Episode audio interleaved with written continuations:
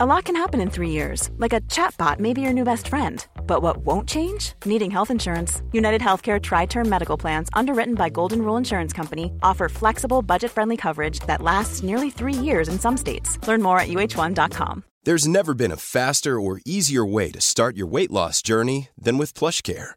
PlushCare accepts most insurance plans and gives you online access to board-certified physicians who can prescribe FDA-approved weight loss medications like Wegovy and Zepbound for those who qualify. Take charge of your health and speak with a board-certified physician about a weight loss plan that's right for you. Get started today at plushcare.com slash weight loss. That's plushcare.com slash weight loss. plushcare.com slash weight loss. There's never been a faster or easier way to start your weight loss journey than with PlushCare.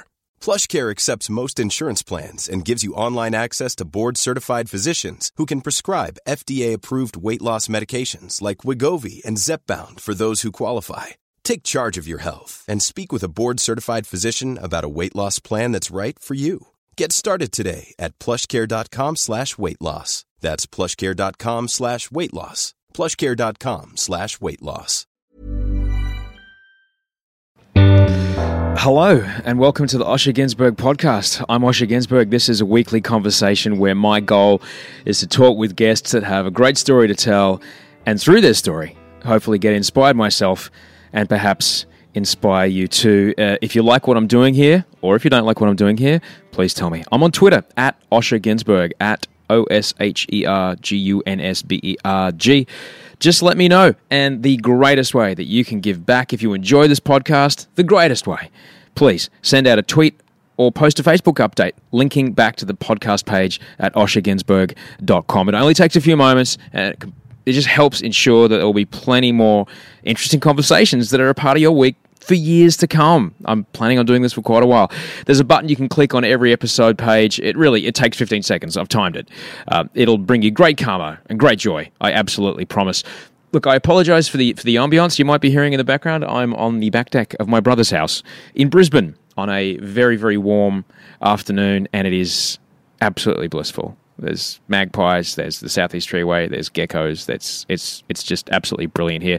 I've been running a lot. The one thing I really miss about Brisbane, and in fact Australia, when I'm not in Australia, is public space. Where I live in Los Angeles, there's not a lot of public space, which is why I like to live out by the beach and in Venice, where there is public space. But in the city proper, where I used to live in um, in Hollywood and in Studio City, there's just no parks. There's no running trails. It's just nothing along those lines. So, being here in Brisbane and you know seeing the for, the, the forethought and the, and the vision of the, the various city councils and governments to put in bicycle paths and parklands and parkways, and it's just it's just amazing. So I've been running a bit. I uh, I got all inspired the other day, and I, I, did some burpees. I tell you, whoever uh, whoever whoever invented burpees, they, they, they, they stopped one gastrointestinal reaction short of the, the true reaction of doing enough of them. My goodness. Um, yesterday had the most amazing day. My brother and I and some of my brother's friends went to the second day of the Ashes test at the Gabba, and it was just just so brilliant, just so brilliant. I've been going to the Gabba since back when there was just wooden chairs, and there was and there was a hill, and look, it was amazing to be, you know, that immersed back into such a a powerful example of Australian culture. There were some elements of it that I was like, oh, really? We do that. Oh, that's okay. But, you know, just to, to, to be a part of, of, you know, 33,000 people all enjoying the same thing was, was really great. And, and watching the, uh, the English and the Australians battle it out. The English didn't have a very good day. The Australians had a very good day. And it was just, just so wonderful to be back in Brisbane and, you know, the, the smell of a distant pie and, and the smell of the sunscreen and the, the ABC grandstand commentary and, in my ear. It was just just a brilliant, brilliant day at the cricket. It was. I'm so happy to have done it.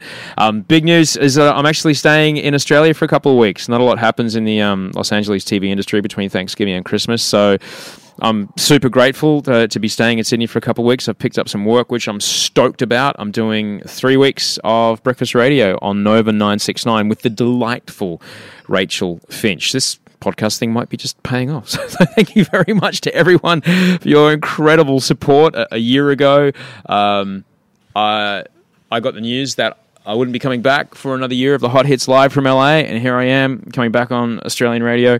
Um, Capital City Breakfast, kaboom! I'm pretty excited. I couldn't be more excited. My old program director, Craig Bruce, I know I've told this before, I'll tell it again. He's now the content director at Southern Cross Austereo. I think that's his new job. I'm pretty sure. Sorry, Craig. You're head honcho there. You're you're a big deal. People know you. Um, he always used to say to me that if your heart doesn't race before you turn the mic on, you should go find another job and let someone else sit in their chair. And I promise you, even just doing the podcast, my heart races every time I hit record. And I just can't wait to do some breakfast radio again with uh, such a fabulous, fabulous uh, co-host. Rachel's great. She does really good stuff with Fitzy and Wippa, and I'm stoked, man. I'm stoked to be uh, to be doing that. It's going to be great, absolutely great. And I should have radio hair by then. I'm going in to get my hair cut in about an hour from now. It's no longer going to be TV hair, I think. I'm a bit scared about it. Anyway, uh, about today's show. Today's show is amazing. I've been waiting so long to get this guy on the podcast, and I'm thrilled that I've finally been able to do it. Today's guest is the incredible Eugene Tan from aquabumps.com. He's a hero of mine because he's created the life that he wants to live for himself, and he lives it.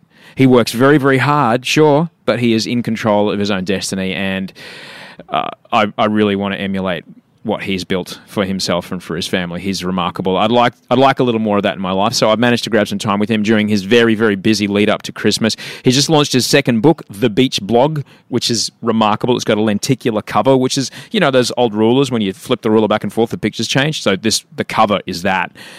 Amazing. I bought two copies. They make an excellent Christmas gift. Someone listening is going to get one. Try and guess who it is. Um, Oh, hang on. Maybe that guy doesn't listen. Maybe it does. Maybe I'll let him know. Hey, maybe you should really listen. No, don't. Anyway, um, it's a little slice of Bondi um, that goes a long way uh, to have around. I loved having. Uh, I've got his first book on my coffee table. I'm thrilled to be having a second book on my coffee table. And in fact, I buy a lot of. You can buy little Christmas cards and stuff there as well, which I like to give uh, people around Christmas time because you know people over in LA they just little slice of Bondi makes them feel very excited and it's a it's beautiful. Um, there's links to uh, where you can buy the book, the Beach Blog, on the show uh, on the show notes on the podcast page at oshergunsberg.com. Um, he's a regular part of the day for around sixty thousand subscribers to his daily email and nearly hundred thousand on Facebook. There's an amazing moment in the interview where he talks about shooting at Pipeline in Hawaii, and I ask about you know, so where do the photos go? Just for your blog? He goes, yeah, man, I have more people that see my photos than any surf mag in Australia by multiples. And he's right. He's built such an incredible outlet for his, his work. Right now, just go. Go to aquabumps.com, sign up to the daily email that he sends. It's well worth your while. Uh, follow him on Instagram, follow him on Twitter. He's an inspiring man. He's just bursting with joy and, and just bursting with love for his life, his work, his family. His vibes are infectious. You just can't escape smiling when you're around Eugene Tan. If you're ever in Sydney, go visit him at the Aquabumps Gallery. He's usually there about 10.30, 11 in the morning when he's finished posting his, um, his uh, update for the day. Uh, it's on Curlewis Street in Bondi. You absolutely won't regret it. Let's get into it.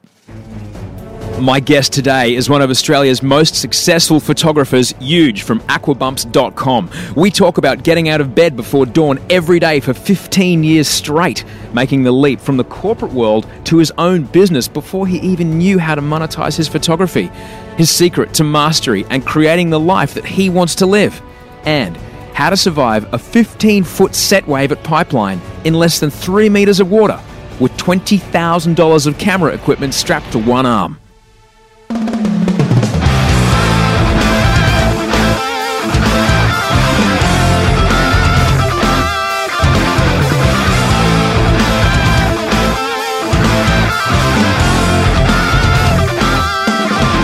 Yeah, I've been wanting to do this for such a long time. Yeah, good. Yeah, I've been wanting to interview you since you had the store on um, Brighton No. Boulevard. Yeah. Really? Yeah. I remember seeing you that day out the front. Um, I'd be like, "You what? You've you've created your dream life? How? Teach me." but I'm really grateful we could do this today. Uh, Eugene Tan, how you doing, man? Yeah, good. Thanks, Osher. Tell us where we are. We're in the Aquabumps Gallery. We're out the back where I spend most of my time, and it's a mm, you know rem- kind of good day. It's coming good, and we've got a few waves, so I might go for a surf later on today. We are in, and I've been to it before. This became your gallery. This was uh, it was like some weird art. I went to a weird art party in this Yeah. space. A lot of people did. A lot of parties. Uh, it was a kind of gallery, but it was a mechanics yard essentially, come gallery.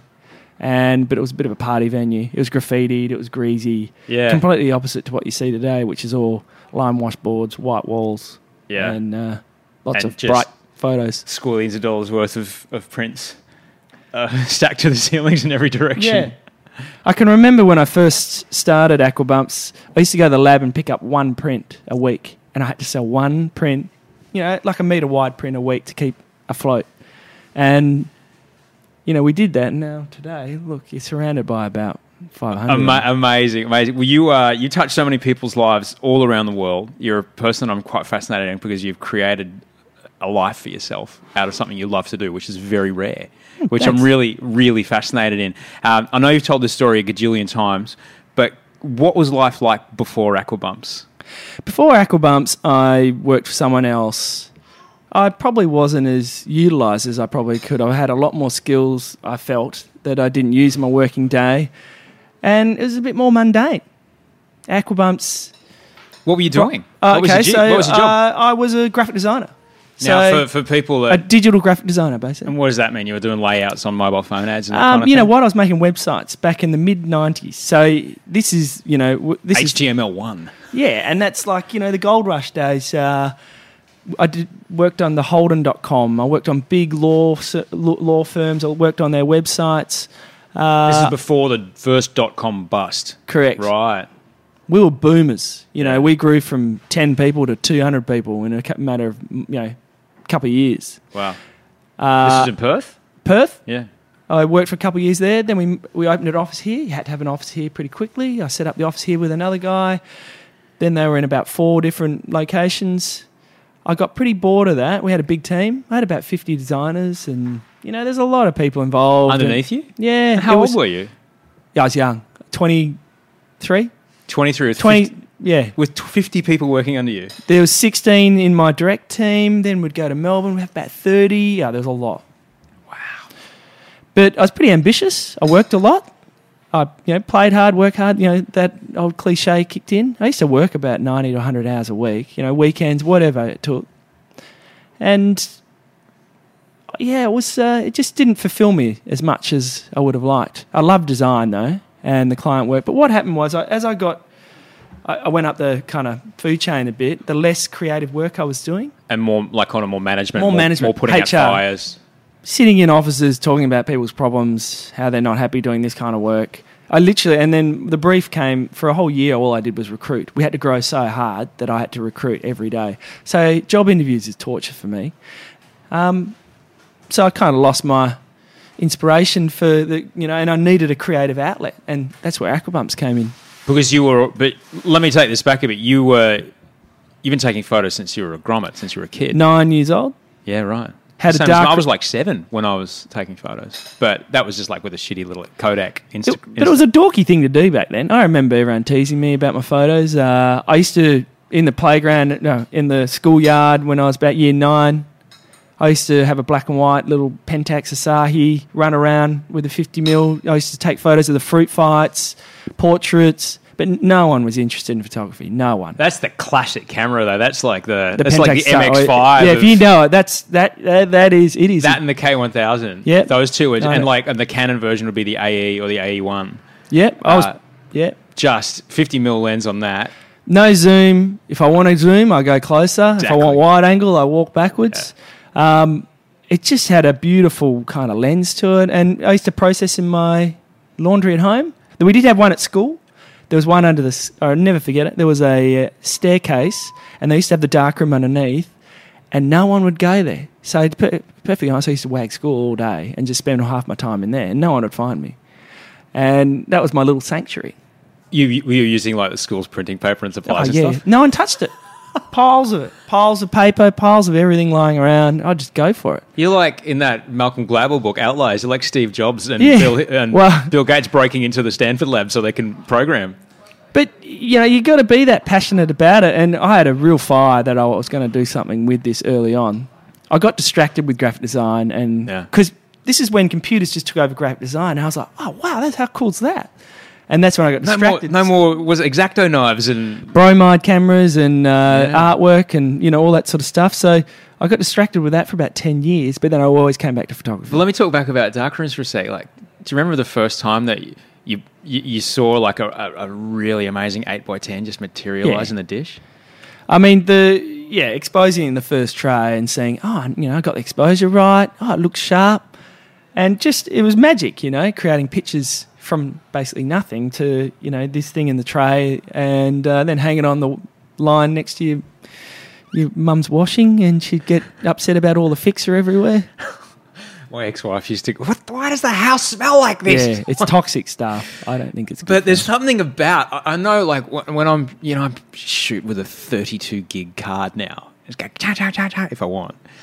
But there's just something about the the, the, the tension and release. The the I've shot it. I just have to wait now. I have to wait. And then I have to Anticipation. get in there. I have to load it, and I have to wait, and then I have to get it in the enlarger, and I have to wait, Yeah. and then I have to put it in the tray, and then over a few seconds, there's something about that reveal. Yeah, oh, yeah. It's like Christmas, you know, going to the shop. I used to um, print on myself, but I used to get the. I found it quite hard to print in an old garage because of the dust and stuff on my film. So I used to get all my negs done out. But it was like Christmas, getting the negs back, looking on the light box. You know, it's just that excitement of God. You know, and sometimes you forget what you shot, and there's like, oh, I nailed it. Um, You still have all those prints of the fruit fights and stuff. yeah, they're actually in the roof here. Yeah, there's books and books of them. Were you the kind of guy that would uh, would you take photos of your girlfriends at the times and print it out for Yeah, them? Yeah, there are nudes in there. and uh, I mean, everyone goes through that phase. I reckon. It's like you, we had then we went to uni, you know, graphic design school. We had a, a like a full photographic studio. Oh, and what was that like having just access go to that for gear? it. Yeah, I just went for it. Were you developing color at that point? Like, No, I never really developed color. I don't know why. I just loved black and white for so long. it's just Yeah, it's great. Two tanks, boom, one tank. Yep.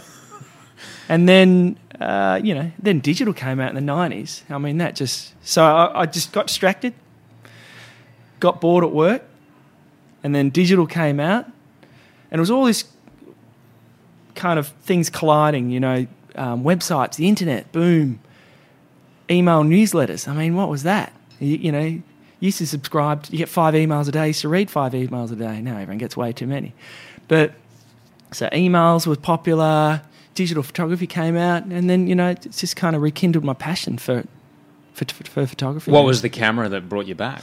It was a Kodak DC. Oh, ah, I can't even remember the model number. It cost about forty grand, and the firm 40? yeah the firm bought it. Oh, thank. God! I was going to say. So. I didn't buy it. So I had this thing sitting in the cupboard next to me. So this, I was a creative director. I had this thing in there, and I go, I'm going to take that home tonight. And I'd run across the road. I'd always lived across the road from the beach in Sydney. Run across the road. I'd see the sunrise. I go, geez, that was beautiful. Take a photo. Then get to work. Eight thirty. Send it to people. And this that immediacy for people was like, you shot that this morning. You know, it wasn't a month ago. this is Sydney. yeah, this is Sydney in the city I live in. this is amazing. You know what I mean? Yeah. So that's that's how the basis of Aquabumps. Yeah. Showing people the beach that that day. And you know, I know Instagram's kind of just taken over now and everything's instant, instant now, now, now. But in the nineties this was cutting edge. No social media, no blogs. Yeah. When I started Aquabumps, there was no such thing as a blog. there was no blogger. The actual there was no platform that was WordPress hasn't even been thought of. No, oh, long WordPress Yeah, is long long Seven after years before Facebook. And Google was about the same time. I remember playing with Google and work, trying to work out what the hell that thing was. And I remember thinking that looks dorky. That's not going to take off. But I still have somewhere up there the original drawing of the Aquabumps homepage with the date, a photograph, you know, and this uh, concept of shooting daily, forcing yourself to shoot daily, and people will come to a website daily. So I was creating all these corporate websites. Holden, you know, they're all just product, product brochures. And I remember building them going, who's going to look at this? You look at it once and you'll never come back here. And they're spending millions of bucks on these websites. I'm going to create a site that has something fresh every day. And I shoot it down the beach because people love the beach and I love the beach. And let's just see what happens. It, it wasn't intentional for it to be a business at all. It, wasn't- it, even five years in it, I didn't even really see the business in it. But you, was there a point where, um, or is there a point where the amount of work that went into keeping Aquabumps afloat and the amount of work that you were doing to keep yourself Oh, yeah. food. And it was like, well, something's gonna. I'm gonna have to stop one or the other. Well, so what happened was the. I, I, can actually remember the day going. I'm getting. I'm spending more time on Aquabumps, answering Aquabumps emails, inquiries about people buying my photographs, getting a lot of traction, and I was putting all my attention to that and not my day job. And I, they were paying me handsomely, and I remember thinking, you know, oh, this is a bit unfair to my employer, and I should really give it a go. But I still hadn't worked out how to monetize it. So I left that job not knowing how to monetize it really. Wow. And it was just, uh, you know what? I've been doing this for nine years and there's something in this Aquabumps thing. It's going to evolve into something, uh, but I'll just quit my job and work it out. Were you a single man at the time? Yeah. All right, Oh, you can do that when you're single. Yeah, take a big risk. I didn't have any expenses. My rent was like 150 bucks a week. I had to cover that. And, you know, the rest is history, really. But you're a man, as you said. You worked when it was something that you loved. You were working 90, 100 hours a week. Yeah. When I'm into it, I am like a pretty fierce, uh, you know, I'll lock on and I've got to get the job done. Yeah. And I'll do it to the best I can do it. That's got, you know, that's good in some ways for getting stuff done. But, you know, when you share your life with people, sometimes being one focused or so one dimensional, Yeah. you know, isn't that great? And so here you are. You're suddenly like, I'm going out on my own.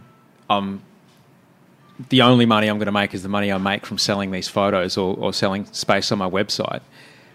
How were those first few months, and how long did that take until you went The- the- until you breezed out? So the first year we made thirty grand. Well, I made thirty grand. That was my taxable income. Now in Sydney, that is really The short. eastern right? beaches, Living, man. I lived on the beach at Tamarama. You know, it was it was pretty skint. That's that's, I- that's like a, yearly bill at Harris Farm, man. That's Yeah. like It's um, that's my that's my yearly coffee budget. It was well, yeah. I mean, it was it was tough. So I hadn't really worked out the advertising. People were asking me to buy advertising. We didn't have any structure around it. I didn't really have any experience in it. Selling prints, I didn't have any experience in retail, but I knew that I'd work it out somehow. First year, yeah, thirty grand. Then I was like, I've got to kind of step it up a bit. And I was doing all kinds of odd jobs to even get through. Then someone said to me, Hey, I've got this retail space. North Bondi, Brighton Boulevard. I'll give it to you for 400 bucks. It's 200, uh, sorry, not 200, 20 square meters. Tiny. It's Yeah. a shoebox on a street with no no people. Except for the people at Brown Sugar next door and those yeah, same, walking, same walk- 50 people every day. yeah, walking back and forth to the so after place. the first week you've sold to them, it's like, oh, what now? yeah, opened up shop there. I, know, I'll be completely open. I, I can remember about a week before I opened, I was looking in the bank account going, I've got 2,000 bucks. You know, I can pay a month rent. Uh, after that, I'm going to be pretty broke, right? So I'm going, looks like I'm not going to go broke before I even open. And I, at that point, I said, well, the party's this weekend. we got to open this weekend. And thankfully, uh, the first day we opened, the first Saturday, and this is a good day, we did 16 grand. Right? So can you imagine? My, my income before, before that was 30 grand for the whole year. I had this tiny shop, open it, forced to open because I was going broke again. And, you know, we did 16 grand the first day. So I had a party that night as well. I got everyone, I rang everyone, said, new gallery, let's, let's have a few drinks. And from then on, I've pretty much worked seven days a week, and that was uh, nine and a half years ago and just built and built, built and built built. from there. yeah, just keep. I, I don't borrow money. I you know I like to do grow things my way, and you know I like to have control on things. So it was a slow burn. I probably could have opened more galleries really fast, but I just liked how it was going, and it was very personable. People, I was the only one in the shop, and people would come see me. And at what point did you see the? At what role did the email, uh, the weekly email, daily email, having this? I think I signed up not long after you started. I think it was right. I remember the logo changing on the email to the one it is now. So that was that long ago. I remember. Two thousand and four. So I I was definitely on there. 2000, Nine years. So I remember being 2000. That's when you started the email. No, No. ninety nine. Okay, so I've been on the email since 2000, like 2001 or two, maybe 2000 even. It wasn't branded for quite a long time. 2002. Does that sound right? Yeah, Yeah, around there. I remember you started emailing me, and Yeah, man. passionate I was, about I was, photography. I was traveling a bit overseas. I'm like, you've got it.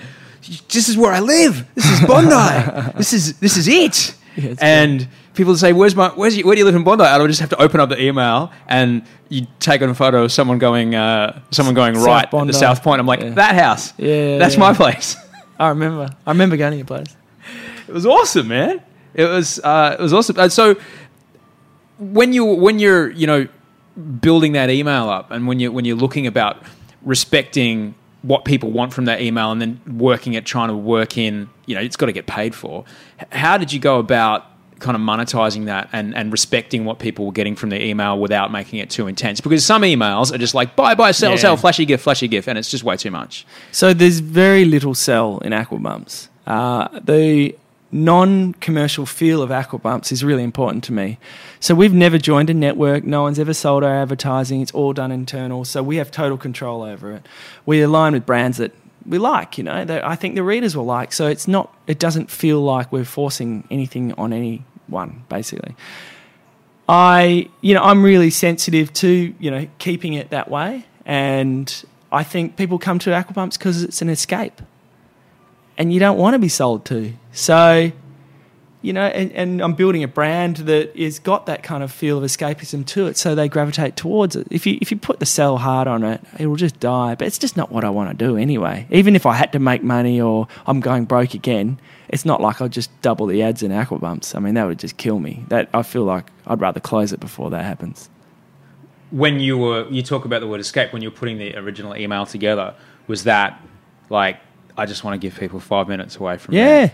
The whole concept of aquabumps is escapism, giving people a piece of the beach, what it looks like now, so they can have a little daydream at their office desk and think, you know, geez, I wouldn't mind being there. And then they go, ah, back to work. And then, right because sometimes it's not bondi no, it's all over the world. I've been to some amazing places. So before you, uh, this year, I, this is probably the least amount of travel I've done in a long time because we've just had a second son. Previous to this, we would I would be on the road non-stop. Chopu, swell. Okay, we go. You know, I go. Next week I'll be at Chopu shooting the Billabong Pro. I've been Fiji, eh, basically anywhere where there is waves and blue water, I'll go. Um, big cities I've been as well, but you know I just don't spend that much time there. I don't go inland very often. and why would you you know you Yeah, I, like I love the ocean. if it's, if it's not for you uh, there was a time though i remember when you were um, i don't know if this is true i vaguely recall that you were saying look if you're going on a boat charter you can pay me i'll come along and take photos Basically, I didn't have enough money to pay for trips, so I had to get people to pay for trips. So I'd say, "Hey, I'll come along and take photos." That you know, I did that for a few years. awesome Yeah, that was great. I still get a lot of opportunities to do that. I just don't have the time. Um, uh, you know, and my travel now is more focused on shooting my fine art stuff rather than shooting guests at a resort and trying to wiggle in my own stuff in between. Uh-huh. What's it like? I've never been on one of those charters. What's what's it like being on a on a boat with like sixteen blokes and four hundred cases Well- of bintang? It's it's fun. yeah. Yeah, it's the ultimate. Next year, I've booked Indies Trader 4, which is probably the best boat in the fleet, and uh, got 12 of my good mates. Got a helipad on top, got a remote control helicopter. You know, what else do I need? I've got staff, waiters, chef, surf guides. So basically, it's a very focused trip. I do two things a shoot and a surf. It's the ultimate, really. I've been doing that. I've been on that trip 16 times Right. to Mentawais alone, let alone the other places. And it's amazing. it's the best surf in the world in the Mentawais. Right. And for me, you know, I'm not um, a pipeline charger. I'm not like, I'm not good enough. I think Mentawais is my level of surfing. You can get barreled quite easily, and the water's warm, and you're on a boat, and the beer's cold, and every, you know, it's it's so good. I'm going to have to get my surfing up to a Yeah, point where I can do that. I think. Oh, you I you'll be I don't think do I can surf that just just yet. When it comes to the aquabumps, uh, I guess what's the word I'm going to look for? Uh, style. You have such a high standard of like you can your style is so so clear. You can go that's a that's a huge photo. Like I'm saying at this hotel up the street here, and uh, people ask me, "Was that you?" I'm like, "I said no, it's not you." Yeah. I can tell it's not you. There's someone trying to be you. so you look around the eastern suburbs of Sydney. There's a few places where people are trying to be you, Yeah. but they're not you, and that's okay because there's more than one lens, there's more than one beach. But there's something really distinctive about your about your style. How do you how do you maintain that? How do you how do you maintain like this is Like, is it just, it's just you every time. You can tell just by looking at it. How do I maintain that? Well, I I'm fussy, you know. Like I labour over these shots. People, it looks effort, effortless. I imagine sitting at your desk reading a, an email for two minutes, but you know, some days they take me two hours. Today I laboured over them quite a bit to get the shots. It was a hard day. Light was flat, so making something interesting out of the mundane, it's a real challenge every day. But I really invest in different you know, in new technology, in new angles. Uh, you know, helicopters was a new thing in 2008. I think I went up and thought, I've shot this beach so many times. I need a new angle. My wife actually bought me a voucher for a heli. I went up. We got some of the best shots I've ever taken. So it's always coming up with a new idea, new angle. That's how I kind of keep the edge, I guess. I try not to follow anyone, you know, like it's the old Macintosh Windows. You know, you follow, you never really, you'll do okay. You know, you want to be first to market with new ideas and you want to be proud. I can honestly say Aquabumps is a, a totally unique, original idea. There was nothing like it in the world. I didn't, you know, I didn't go, oh, this is great. In California, this, this guy's doing daily blog, and let's just rip that off and adjust it. I've little. totally tried to rip you off on my one. But that's compliment, you But know I what don't, I mean? I don't. I don't do mine every day. I go down. yeah, you I'll sh- travel too much. I around. sh- I'll go down and I'll shoot like four or five days in a row, and I'll just put it on Tumblr and just spit out spit out one a day. I'm, you know, I'm lazy like that. I spent ages doing post on them, but then that's it. but I, I shoot very simple. You know what I mean? For me, I, you know, it's hard for me to say. uh, It's just what I see. You know what I mean? I might look at things a bit differently. Everything's got their own uni- unique point of view, and Yeah. I, I really push. You know, every day I push myself to get something new. And Well, you can tell that. You can tell that when you look at it. You can see there's something just a little more, a little more arty. to- You little, it's, it leans towards art rather than you know documentary or Yeah. reportage every day in, in your photos. Quite, you know, that's what you see. I try not to stand in the same place that I did have ever done before. Can you imagine in Bondi how many places I've stood? I've stood on every rock nearly, I reckon. But I try and go, oh, I've never been to that tree. I reckon Bondi look different from up there. Yeah. And that's, you know, keep pushing yourself. Mundane, create something interesting out of simple ideas, you know what Yeah. I mean? I know I've, I've got a graphic design degree. Now, as much as I hate a university and formal education, I'm self-taught photographer, right? Um, you know, there is some interesting, you know, composition wise. I learned a lot of composition of, you know, years and years of working on layouts. And I think that pays off as well. Yeah, you can tell. You can definitely tell there's something about your photos. The balance, the framing, and the composition is very balanced, and it's it's quite different. Like from the stuff that's in the hallways of the hotel I'm staying in. it's very different. This is what I did want to ask you. So, how old were you when you built your darker room in your house? Oh, I would have been nine. I got the Pentax Asahi. I reckon about 11, I started fiddling around with a cheap enlarger in the garage. Yeah, from 11 onwards, I was fiddling around in the darkroom. So you're you're 11 years old and you're, you're blowing up pictures and you're like, wow, Yeah. this is amazing. Now, a couple of weeks ago, I took a meeting at Sydney's Facebook office. Oh, yeah. Oh, you had a look at the print, yeah. That thing is as big as a yeah. tennis court. That's the biggest print I've ever done. Just the printing alone on that, I could have, you know, it was $25,000 worth of printing just for one print. So that thing's 12 meters by 12 meters. It's something that's that's the biggest thing I've ever done, print wise. I love it. Doesn't it look good? It's amazing. Yeah. it is Yeah, I love amazing. I, it. couldn't even fit it in. My iPhone camera lens I isn't wide enough. I've tried to fit shoot it as well. it. Yeah, it's so it's a, it's it goes over two levels in the Facebook office. Two- which yeah, is, it's even more than two levels. is yeah. there three? Yeah. Okay, so the Sydney Facebook office, they've basically gutted uh, three office levels. So there's a giant atrium in their Yeah, in huge their workspace. void above 'em. Beautiful. It's you know it's a gajillion dollar company, so Yeah. they can do that kind of stuff with inner city real estate. But one whole wall is this incredible photo of uh, it looks like summer sunset. That's Bondi, Australia Day, South Bondi, just a million people on the water. Yeah. We've done the Google offices as well, the Hey. lunchroom, you know, Commonwealth Banks. We've done all their offices around Australia. There's been some interesting gigs. That What's it out. like when those gigs come your way? Do they search for photos or do they commission something? Existing stuff. Yeah. Yeah. I find it very tough to take a brief and go and shoot. It's just time. Yeah. You know, they wanted me to go shoot Ayers Rock and stuff like that. Just didn't have time. Commonwealth Bank. Right. I've got a lot of stuff. You've got a lot of stuff. So there's 20 terabytes in that room over there, and you know there's there's a lot. right. And you just you obviously got a greatest hits And you say, well, have Oh, a look at these. the Have a look at this thousand. Well, the, the the greatest hits are hanging on the wall, but I won't sell these gallery prints in a commercial application. Right. So it's a different kind of set, a, a, a B set, Okay. B side. Right. The gallery stuff is is amazing. I've seen that swimmer. Lone Swimmer, yeah, I've seen Lone Swimmer on the wall in New York. yeah, in Hollywood. And, Yeah, I've seen it. I've seen it everywhere. I, yeah, that doesn't make me. I don't like. I like to keep them tight, so keep evolving. Yeah. People keep buying that one though. Mate, like it's it. a great photo. I know. I like. It's great that I can share it with a lot of people, but I want the next one. You know what I mean? But but why? Um, I always think back to the guy. Well, there's a shop in uh, North Coast, and a guy sitting there in his shop doing really well, selling photos of a moon and a lighthouse, and he sells a million of them a day. And I that, know the guy. and I've always go in there and going, mate, get out there and shoot. You know what I mean? So I don't want to be that stale guy. I want to be on the move. It's a pretty good shot though. Yeah, I know, but he's got to get on it. You know, get more.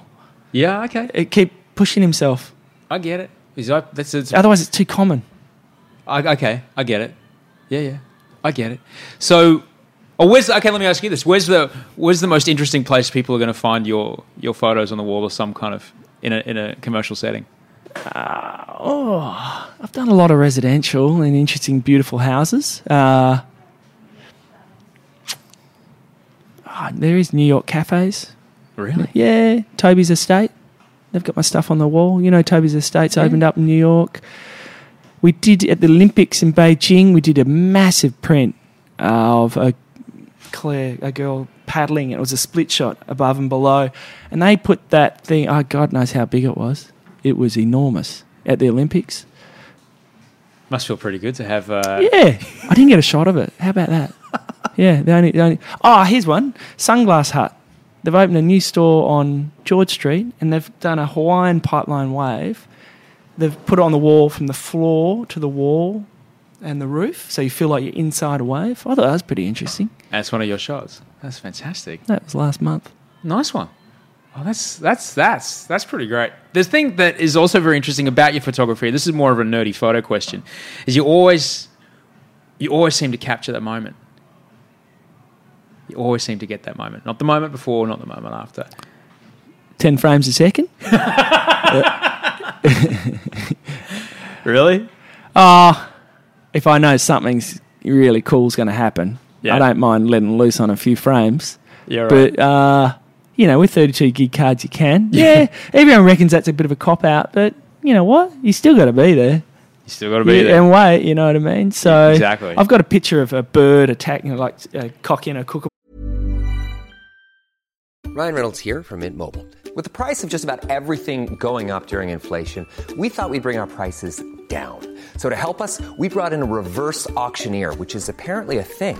Mint Mobile unlimited premium wireless. Ready to get 30, 30, bit to get 30, bit to get 20, 20, 20, bit to get 20, 20, bit to get 15, 15, 15, 15 just 15 bucks a month. So, Give it a try at mintmobile.com slash switch. $45 upfront for three months plus taxes and fees. Promo rate for new customers for limited time. Unlimited more than 40 gigabytes per month. Slows. Full terms at mintmobile.com.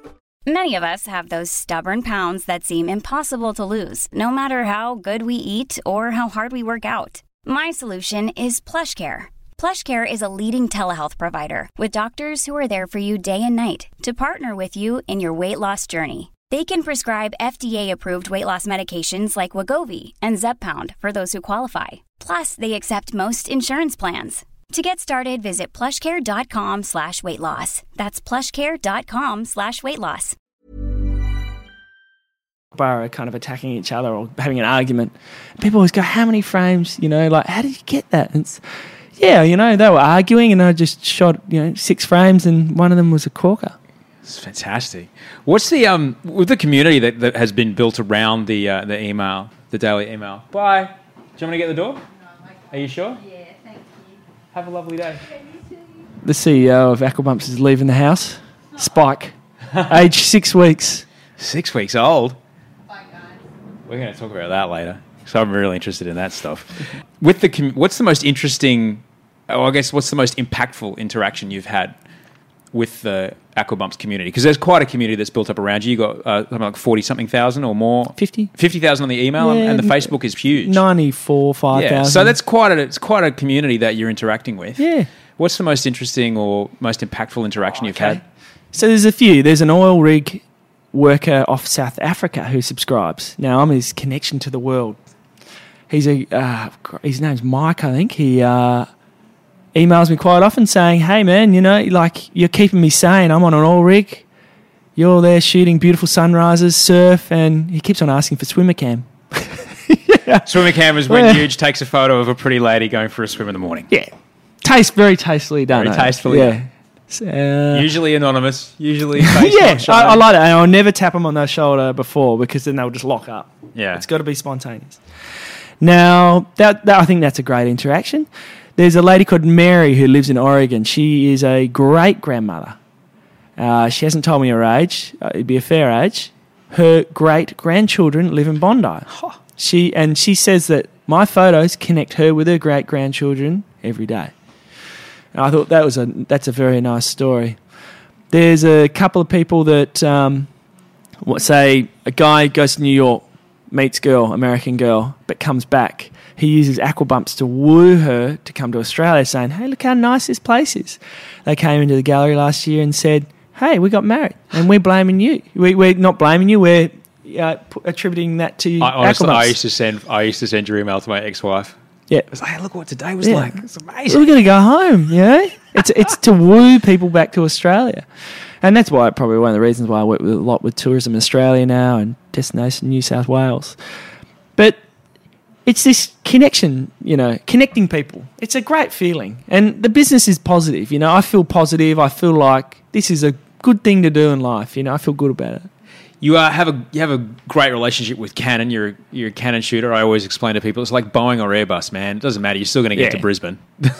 Canon's been great. I got to admit, when I got off the Pentax Asahi when I was nine, uh, and you know, I was on those semi-automatic, uh, semi-autofocus. They called it autofocus then, but it was pretty primitive.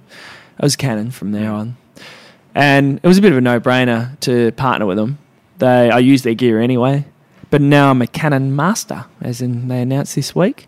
There's 12 of us, and they've kind of picked 12 people in each different field, and. Uh, yeah, you can see that on their site. Actually, they made a film on us, which was pretty good. They followed me around for three days. Wow. What does it mean to be a Canon master? Canon Master, you know, we Is it like some secret smoky room with a dojo and like you and uh, oh, you know, it means my baby wears Canon branding. Uh, you know, our pram's got Canon all over it. No, you It get means access to that the, the, we the get great- elusive the 50 millimeter 1.0 that hasn't been seen in the wild since 2002?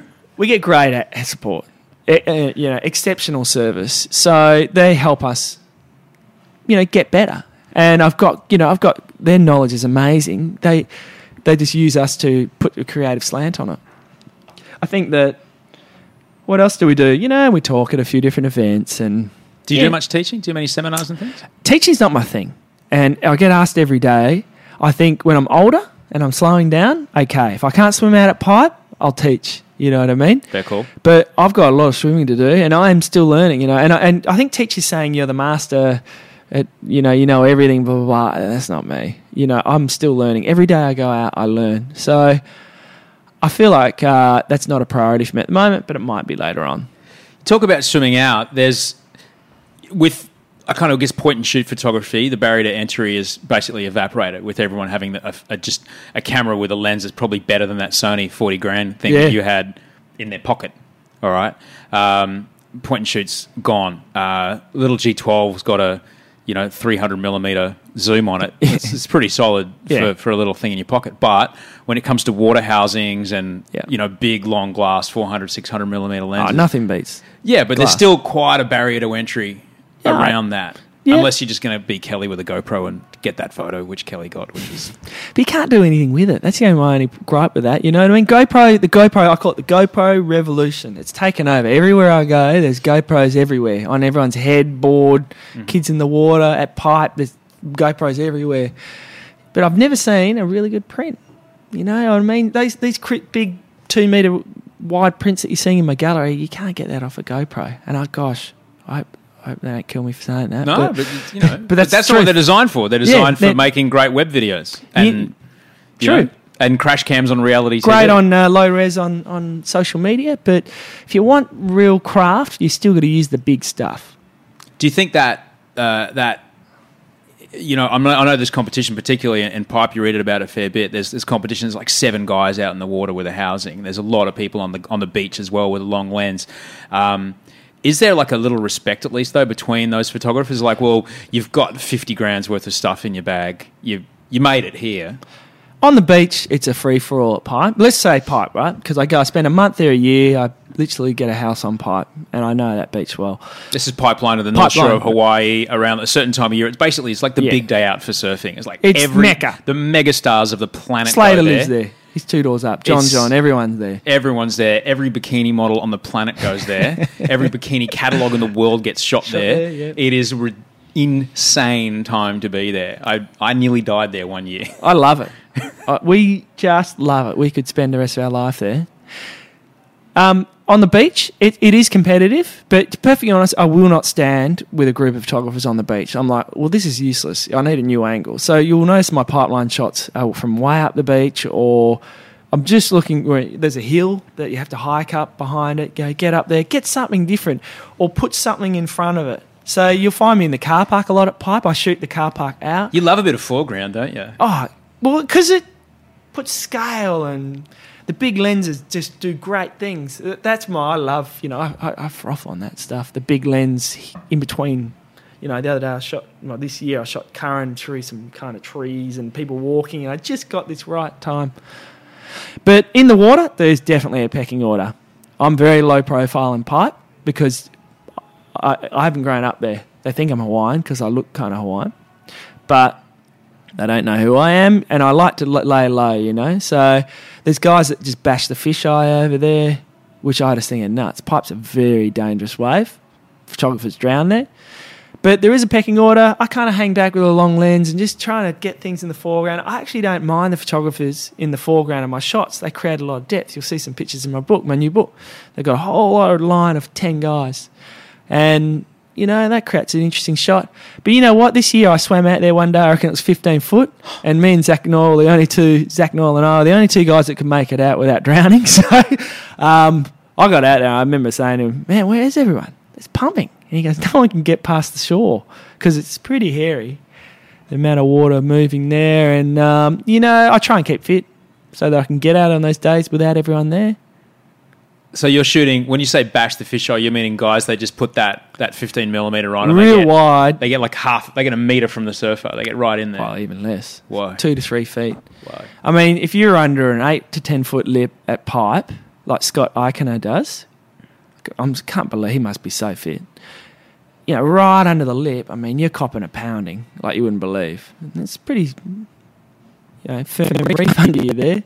Can do dangerous things. And you know what? It's these little cracks in it that get in the way. You end up putting your leg stuck in it. Oh God. But I found that you hide in them. I hide in those cracks when a big set comes. I'm in the wrong spot. You swim down and Well, it's not that, you know, it's three metres deep, big crack. They're actually a great place, sanctuary to get out of a big set when it comes west, because sometimes they just catch you by surprise. right. And so you just hold your breath and go down there. Go down and uh, lock against the sides of the cave. And just wait for the wave to go over the top. Yeah. If you're on top, you'll be all, all, all over the place. Wow. Pipe drags you deeper as well. It's kind of tricky. I'll never forget the first time I saw that wave break. I'll never forget the feeling, freak. feeling of the ground underneath me shaking as the wave broke. Like it's only like 50 meters off the shore. It's really Yeah. close, but the sand shook Yeah. when it broke. Oh, the sound it makes. Sometimes in our little house we stay at there, I can't sleep because all I hear is roar all night. It feels like it's going to come through the house. Wow. That is But that it's awesome. yeah. I mean, you know, I just swim out any time of day. If it's on, Jamie O'Brien, John John, Slater will come out for two waves, get the two best waves of the day, as he does. Uh, you know, everyone, Gudauskas, everyone. They just paddle out and ready for me. but to when shoot. you're shooting, you're shooting just for you. You're not shooting for anybody else. from a blog, yeah, Yeah, right. I don't sell them to mags or anything. I don't want to. Yeah, I've got more readers than any surf mag in Australia anyway. yeah, much more. Multiples. You think about it. What would Surfing Life have? I, I wouldn't know. I really wouldn't. Ten know. thousand. It, it's so much easier to get show your photos than surf mags. Everyone thinks surf mags where it's at. You only get paid two hundred bucks for a spread in ASL. Two hundred bucks to swim out a death Yeah, defying. twenty grand worth of gear. Spend four hours out there, get dehydrated.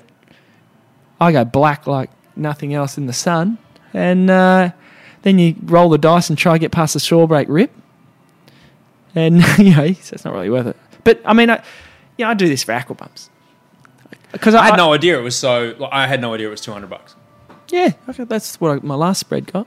Two hundred bucks. I sorry, I have submitted that. You know, if they were doing a story on Otis Carey, I gave them work. You know what I mean? Uh-huh. And they, you know, two hundred bucks for a double page spread. I'm like, is that the work experience kid rates? so, do you think the future for do you think the future for photography is in the kind of business model you're doing, rather than Oh, I can, I can see everyone's come this way. yeah? So the funny thing was, ten years ago, I, I you know, I, I copped a bit. Oh, you're the guy that puts photos on a website. Like, why would you want to do that? You know, sell them to a mag because the mags were prestigious. Now everyone's all online. But you know, lucky I've got about a five year head start on everyone. You know what I mean? Develop a database. Is putting them online one thing? Getting people another thing. Totally different. Hard. Hard to get people to gravitate towards you now. But you, your email is so in itself. The marketing is built in. It's so shareable. But I mean, we built the foundation. So remember, ninety nine, you would give your email address to anyone. You're itching. You had it in your pocket, going, yeah, yeah, yeah. Send me newsletters, even if you didn't surf or interested in the beach. Now you're like, well, what are you going to use it for? You know, you're going to spam me. We didn't have spam in the nineties, Yeah. so it's easy to grow your list. So I was at a great time. I was just shoveling all these people into my aquabumps pool. It's a lot harder to get traction now. I, I mean, I got to say, with Facebook, social feeds is it's kind of. I see Instagram right now is that nineties of web email. Just shovel them in. You, Yeah. can, you can wake up and have a thousand more people overnight. Wow. And if one of those people buys one of your pictures on the wall here, But I don't care if they don't. It's fine as long as they like the brand and talk about someone who you know who's someone. And it's just a viral thing. you've already put one book out, which uh, sits very proudly on my coffee table. Uh, a day at Bondi. Good boy. Oh, of course. It sits right there in Los Angeles. When people ask what's Australia like, I'm like, look at this. it's right. When I say people, I mean girls I have on dates, which means no one. so, yeah. You, you work a lot. No, I don't actually. I'm just single. Uh, I don't drink, so I don't go out. I don't meet people. It's weird. yeah, I know. But you just put out the second book, which is uh, it's called The Beach Blog. Uh, you can get it online at aquabumps.com. It's uh, got an unbelievable lenticular cover, which blew my mind the other night when you whipped that out. Thanks. That is so cool. Tell me about tell me about this book. It's it's a, like a quite it's it's it is the greatest hits, isn't it? This is the greatest hits of you know. It's now 15 years, and I really I did a book. My first book was Bondi. You know, it was very Bondi centric. It was a day at Bondi. It won best photo book in 2011, As it uh, should have. which was a big. Oh, you know, maybe these book things there's something in this. We sold 7,000 copies of that first book. Then I was like, you know what? I want to do a book where I use all my shots from Hawaii, Indonesia, all these amazing places. PP. Um, you know, I I had 20 terabytes stacked up there going, you know, let's make a book. We went through it and it's the highlights reel. It tells the story of Aquabumps. It shows kind of, you know, I guess my favorite posts, you know, shark attacks to uh, pipelines to Kelly Slater rocking up at Tamara and texting me before he came, came out and, you know, that kind of stuff. You know, really interesting stories that you never would have thought it happened. A little blog with a guy with a little digital camera on Bondi Beach. But you were there, man. You were there every day. Yeah. Consistency pays. It's hard sometimes getting up, though. No doubt. Because while everyone else is cozy and warm on a morning when the southerly's coming in, you're on your bike and you're down there, man. Two kids. Yeah, there's a lot going on. But it's it must be fairly it must be fairly routine by now. You must have like okay, you just start moving it. Well, it's like I'm addictive, right? So I'm hooked. After all these years, I need to go have a look at the beach just to see what's going on. Uh, yeah, it's a way of life. It's a way I start my day. It's a positive time of day. People are really happy at that time of day. you know, in the morning. They haven't got their mobile phone with them. They're not distracted. I find we're just so distracted now. Like I'm even talking to you now. My phone's rung six times. It's driving me nuts. And I'm going, it's hard to be centered, you know. Flight mode, bro. Yeah. I don't know. I know. I longer, no longer put it on vibrate. I put it on flight mode. Yeah, right. When I'm busy, so I don't even know. Yeah, that's, that's the best good. part. Yeah, that I can't good. bring myself to turn it off. Just put it on flight mode. Okay, point taken. So, but it could be Kelly Slater ringing me. That hang on, he, I literally was doing an interview once when that happened. Got to go. Slater. Got to go. Um, that's Kelly Slater saying I'm going. Yeah, him and Taz are paddling out at at uh, Tamarama. yeah, and I said, let's wrap this up. We go. We're going.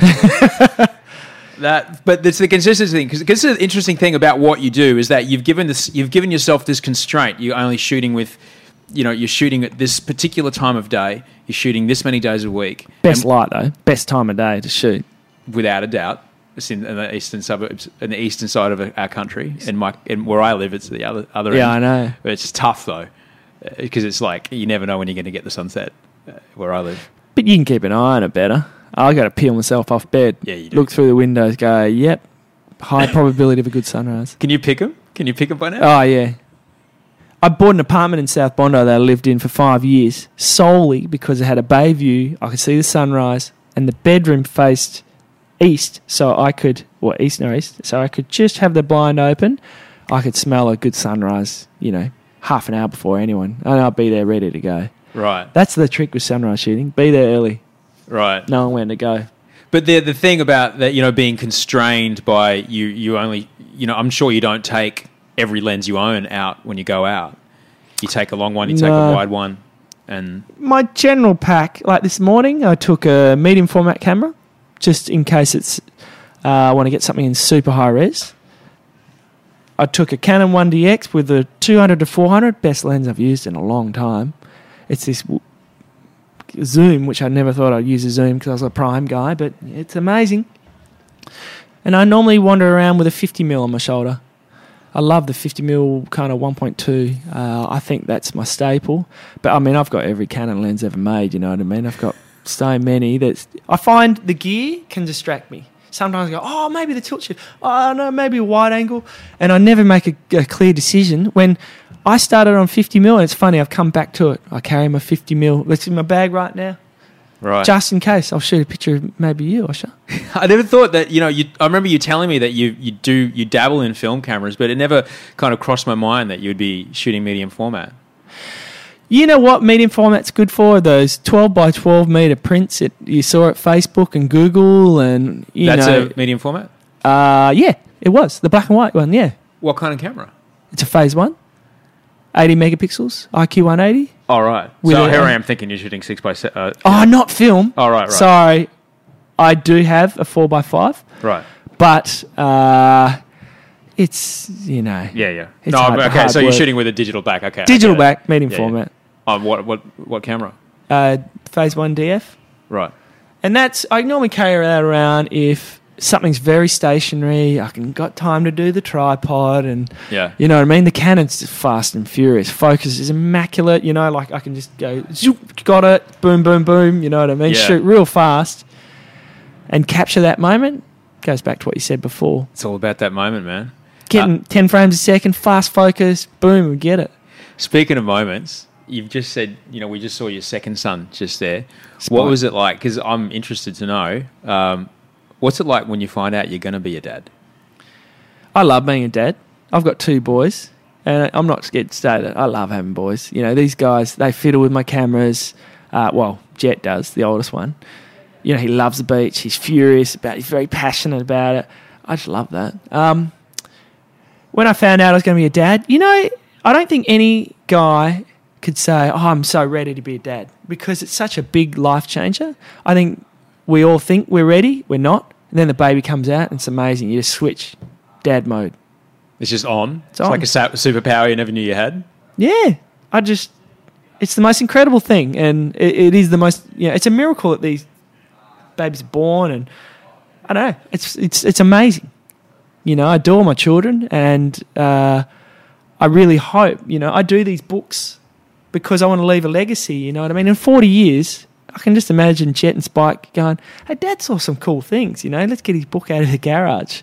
And you know, Dad did see some cool things, and I hope they follow my path of a free life. You know, not constricted with briefs and clients, and just do whatever you want to do. And if people like it, they'll come along. You know.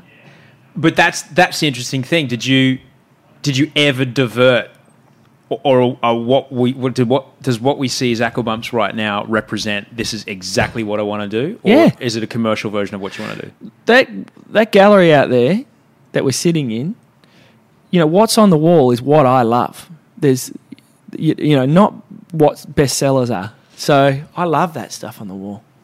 It's funny, but a lot of people do like you know what I love. I guess you know what I mean. So we like love the same things which sell well. But the, my first and foremost is going. I want to put something interesting on the wall that I want to look at. Not oh we've sold hundred copies of that, so we must get one and you know prime position at the front of the gallery. I mean, I just hate that. Right. You don't want to be you, you want to you don't want to be dictated to. You know what I mean? I've self-published my own books. A publisher would look at that book at the front, the new book, and go, "Oh, you don't need the black gilding, and it's too heavy. Costs too much freight. Let's scale it down, make it A4, and they'll take all the heart and soul out of it. You know what I mean? So." The, the designer and I sat there and we said, "What would be the most amazing book? Lenticular on the cover. Yep, that's going to be seriously expensive, but we're going to do it and we're going to sell it for the same price. You know, all these kind of things I can control and make how I, make it how I want it to be. But it's a it's a much more difficult path, isn't it? Not not, not Yeah, making the book the way it is, but I'm talking like it's a much more difficult path making a living and putting food in the tummies of these children by essentially monetizing your creative vision. Yeah, I'm sure I could have had. Well, it's risk. It's riskier. Um, I could have gone with a publisher. They could have wrote me a check and said, "Here's your pre." Mate, you could have been Yeah, you could have been like designing websites. You could have been like you know involved in some massive app startup that's you know someone else's vision, using your skills for them, but you're using your skills for your own vision. I mean, and I guess that's what I'm asking. You're not Yeah, it's just mastering your own destiny, really, taking control of your life, living what you know. If I partnered with someone like sold half the business to someone, they'd go, "Do you really need to go to Hawaii for a month?" I go, "No, I could probably do it in a week, but I want to be there for a month." And you know, it'd be sad if I had to, you know, constrain myself like that. You know, I'm still got a lot of energy. I'm 39 years old, and um, yeah, I got a lot to do. So I want to do it my way. Selfish, I know. not at all. It's, I find it really inspiring. Do you do you recommend it as a way of life? Yeah, you got to take control of how you want to live your life. People go to me, "Oh, you're so lucky," you know. You do all these things. I go, it ain't luck, you know. The harder I work, the luckier I get. But also, I choose the the things I want to do, and I want to do the good bits, you know. So I don't want to farm out the photography every morning. People go, "Get someone a kid in there every morning." You know, why would I do that? That is the best thing. I love it. So I think it's a good way of living a life. Take control of it. Sounds like a bit of a pep talk now. Well, that's why I'm here. that's why I'm here because when I when I when I saw you that day at Brighton Boulevard, when I saw you on the with like holy shit, you've bricks and mortar. Yeah. it's on. You've you're doing it. You've found a way to make this thing that you love to do, put food in your fridge and a roof over your head. You know what? I went back to luck. Yeah, I'm lucky that people like what I like because you see what I mean. What if I was passionate about shooting koalas? It's niche, you know. That it is. but I like shooting things that people like looking at. I'm, I'm sure if, if you found the koala market, you could corner the koala market. Yeah. Not really in me wildlife photography. You know what? There's another Eugene Tan in Singapore who's a famous wildlife photographer. Everyone mixes us up. He shoots koalas. There you have it. but you're the huge though. I'm the huge. Yeah, no one really calls me Eugene. Um, so for people who are listening who like to shoot, what would you say to them? find what you're really passionate about shooting and do it well, you know, do it world class.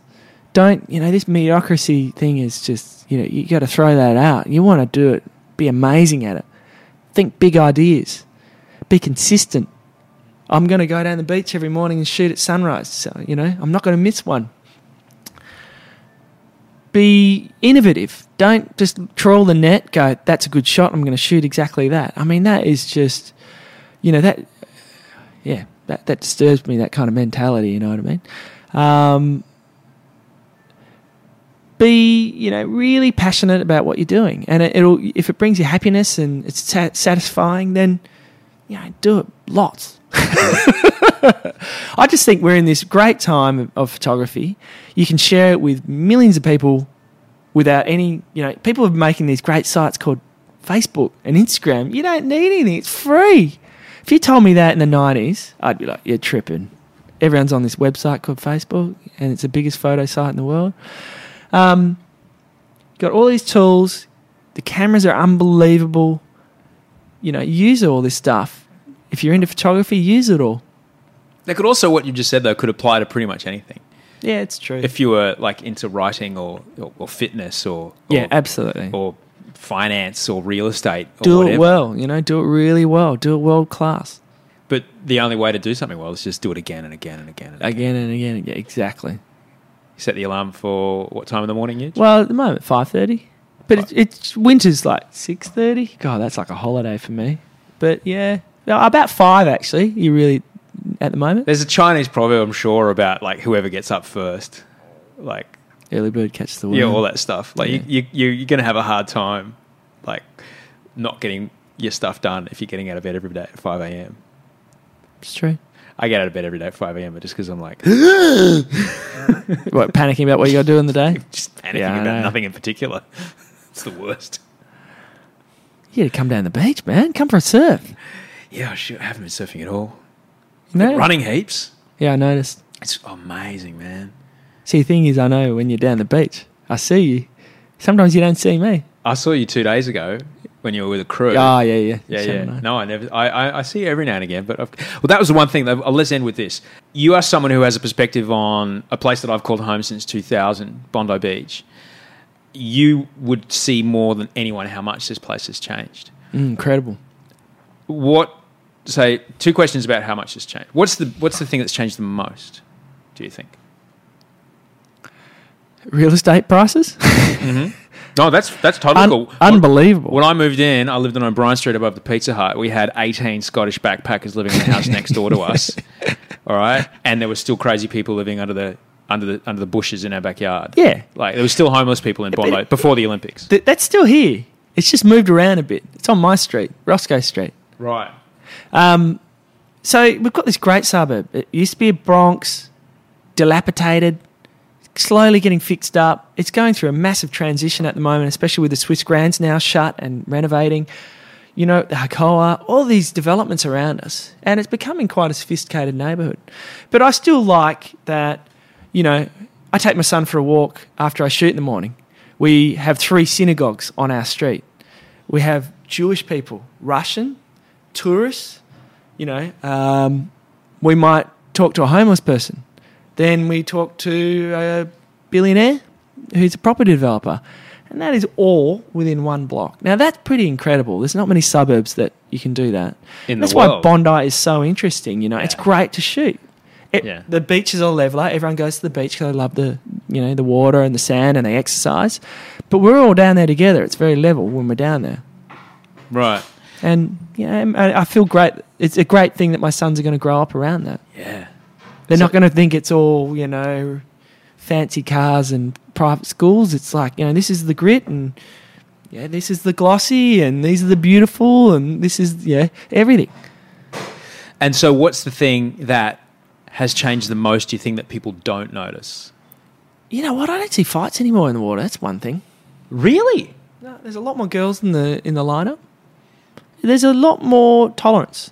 Because we should talk, talk about this. Is that it's probably the most people want to surf this beach more than any other beach in Australia. Yeah, it's famous. It's like There's Waikiki. sometimes 400 people out there, ah, 40 of which know how to surf and can turn. The other 360 can fin chop your head open because they're having the time of their lives their first day ever surfing, and it can cause a bit of friction. But I have to say, it's it's relatively calm. You know, when I came here about 19 years ago, and uh, I rocked up Bondi, I was like, wow, you know, um, there's pretty heavy mood in the water. Ma- Well, maybe because I wasn't really considered a local then. Uh huh. Maybe, maybe after 19 years they consider you a local, and they, you know. I'm still a blow in, apparently. still. but I, I do think it's a lot mellower. There are a lot more girls in the water. and they just chill it right down. Yeah. There's nothing that ruins my surf more than someone who yells. Oh, I But- get, I get out. But that's everything Aquabumps is not. Yeah. Yeah, I, I, I, uh, I really object. I've to got that no time. For, I've got no time for that, and like, and it, it, it kind of bugs me because I, I love surfing. I really do, and I often find when I'm reading those magazines you talked about, it doesn't speak to me at all because it's like it's has a weird view of women, and it's all a bit too aggressive for me. I'm like, this isn't me, man. This isn't. I like to sit out there and watch the sun come up and have a chat with my friends and chill with turtles and penguins, and then But that you notice that aggro's never there in the morning. Everyone's very happy to be up in the morning. I find that. Yeah. Really? oh, ah. some, yeah, sometimes. Oh, interesting. sometimes out there. Because they're people on their best behaviour for you, man. They want to get their they want to get their head in the in the newsletter for the day. that might be it. Maybe. Speaking of getting your head on, I'm going to take your photo. Oh, I'm going to take your photo. Okay, I'm going to take your photo. On, I'm going to take your photo on that. What is that? Four five. Uh, that is a uh, a modified Polaroid. There's a modified Polaroid 110A that Randy from Holgamods built me. So it used to go like that, right? And he's machined the back off and put a new Polaroid back on. I shoot a Polaroid of everyone I do on my podcast. Let's do it. Let's do it. Huge. This has been really great, man. Yeah, thanks. I'm really happy we could do this. thanks, Osher. Congratulations, Thanks man. for having me on the show. Keep doing it. You're an, you're an inspiration. So more, way, when I when I took your photo the other day at the book launch, the amount of people that hit me like, you've got to interview him. You've got to get him on. People love what you do. That's Really, good. really you know, it's you a positive. That's a great thing. Spread positivity. Awesome, huge. Thanks, man. It's good, huh? So that was huge from aquabumps.com. It's a pretty inspiring guy, right? It's like, how could he not listen to that and then just want to go out and and follow it? Because he's a perfect example. He's he's just worked so hard at doing what he does and loving what he does. And he's he works really hard. He works many, many hours every day, every week. But he loves what he does. And um, yeah, huge is on Twitter at Aquabumps. You can also sign up to his, his email, aquabumps.com. Hit him up on Twitter. Let him know that you heard him here on the show. If you like this episode, please go to the uh, podcast page, oshergunsberg.com slash OG podcast is the, uh, is the page. And you'll find a button where you can click and, and tweet out that you listen to the show. And uh, that, my dear, dear friend for listening, that is the greatest thing that you could do to pay me back for you know listening to the show and enjoying it. If you enjoyed the show, you can repay me by just putting out a link on your Facebook page or just tweeting out that you're listening because every single every single tweet, every single Facebook update counts and it it makes my day. It lets the guests know that you heard. Sorry, I'm still in Brisbane. Uh, inner city Brisbane, inner city pressure happening here.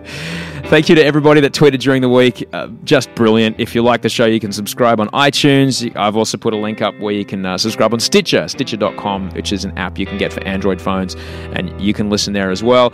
Thank you so much to everybody that tweeted me through the week. Make sure you tweet at Aquabumps. Let him know you heard him here on the show.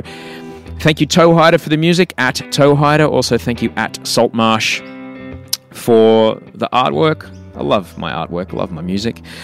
Um, I've got the week off. I'm doing, like I said, I'm doing breakfast radio on Nova in Sydney, Nova 969 with um, with Rachel Finch, which is going to be super duper. So I've got the week off. I'm going to head to, um, I'm going to go surfing in a place where the kangaroos are in the front yard. If that gives you a clue, I'm really looking forward to it. So there's no Wi-Fi there.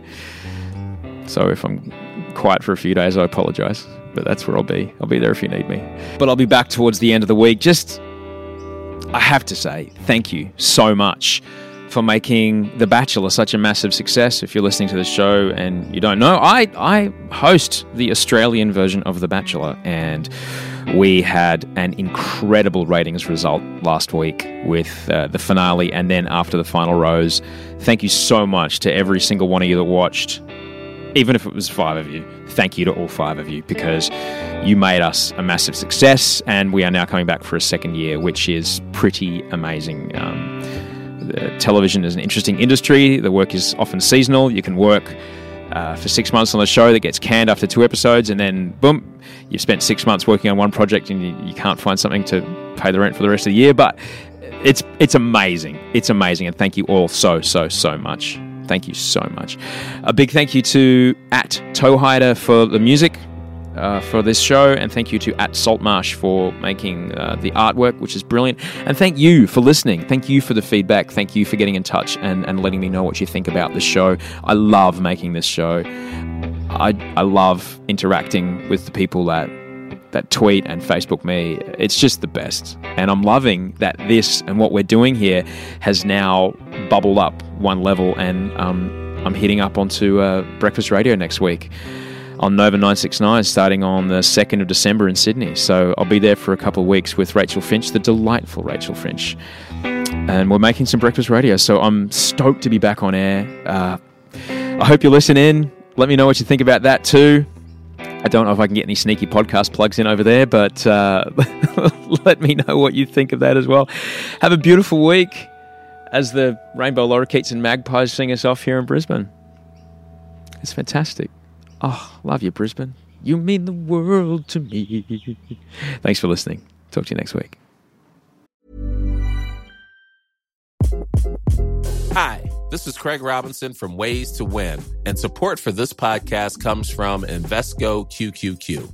Invesco QQQ is proud to sponsor this episode and even prouder to provide access to innovation for the last 25 years. Basketball has had innovations over the years too. We're seeing the game played in new ways every day. Learn more at Invesco.com slash QQQ. Let's rethink possibility. Invesco Distributors, Inc. Ever catch yourself eating the same flavorless dinner three days in a row? Dreaming of something better? Well, HelloFresh is your guilt-free dream come true, baby. It's me, Keke Palmer. Let's wake up those taste buds with hot, juicy pecan-crusted chicken or garlic butter shrimp scampi. Mm. Hello Fresh. Stop dreaming of all the delicious possibilities and dig in at HelloFresh.com. Let's get this dinner party started.